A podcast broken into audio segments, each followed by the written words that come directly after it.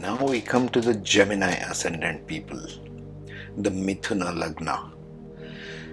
So, Gemini ascendant people in their first house, they have Rajasic energy, which is constantly moving. They have lots of passions and karma and desires. Passions and desires combination. So, they are asking the question, the what? Third house stands for discovery of skills, desires, and communication. So they are constantly wanting to improve this throughout their life because this is the Kendra house. Remember, the blue shaded houses are Kendra houses. In the second house, they have Sattva and Moksha. The first for what point they are asking right in the second house, right after they are born in the initial years they're asking what am i doing all this for? This is the driving question for them even in their family life. With their birth family or the family that they create later in life after marriage and so on. That's the first moksha point. So gemini ascendant people need to ask themselves the question for what am i doing all of this they need to seek that connection with the heart with the family with their elder siblings if they have one, because second house also stands for elder siblings. Their connection with elder siblings, their connection with family. They need to ask and answer all these questions truthfully from their heart. In the third house, Gemini ascendants have sattva and dharma, meaning they are asking again the questions the why and the how. third house stands for skills and communication. So they are using creative intelligence here and their education for asking the discovery of skills. See how the th- first house and the third house are closely linked in every ascendant. Even in the other ascendants, it's the same pattern we see. So, sattva and dharma, so they need to use their creativity and their intelligence and their education as their skill set because third house is for skill sets, it's for communication. So, whatever they are asking, desiring in their minds, in their head, they need to fulfill it through their education. And they need to improvise their skills throughout their life. In the fourth house, the Gemini ascendant has tamas and artha, meaning tamas meaning you have to ground it. Whatever the energies and questions you have asked in the first three houses, you need to first ground it here. And grounded tamas and artha means you have to find the means. The home is becomes their ways of finding their meaning. Heart is where they discover their means and meaning to do accomplish. They answer the questions the what and the where. The work and the routines for self. The virgo comes in their fourth house. So here they are trying to discover what means do they have at hand what tools do they have at hand how to accomplish whatever needs to accomplish so the Gemini ascendants will be really comfortable working from home in that respect. in the fifth house, the Gemini ascendant have Rajas and Kama. So the energy that moves in desire. Rajas is energy that moves, Kama is fulfillment of desires.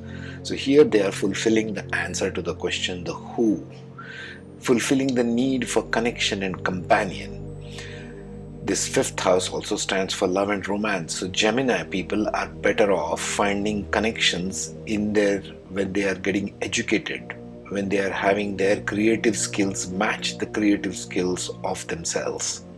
Because the connection is made very strongly. Libra is the connection for the other. That right there gives a hint. That's what they are trying to fulfill through their creativity. Rajas and Kama is very strong in the need for connection in the sixth house, they have tamas and moksha. The, the second moksha point after the second house comes for them in the sixth house. So their work becomes their liberating point, or even small illnesses, or even their enemies. That's the sixth house. Remember the sixth house, you can rewind this video and see that if you want. so the tamas and moksha point, they need to ground their liberation. The for what answered to the second time. First time you asked with your family, now you're asking with your work. Finding the core of your desires is the Scorpio, the eighth sign which is happening in the sixth house for them. In the seventh house of spouse, they have Sattva and Dharma, the Gemini ascendant people. So they are answering the questions, the what and the where and the who through their spouse. They are seeking higher meaning on what it means to have a spouse. What is the higher meaning? What is the philosophy and wisdom for me in my life? They can gain that from their spouse.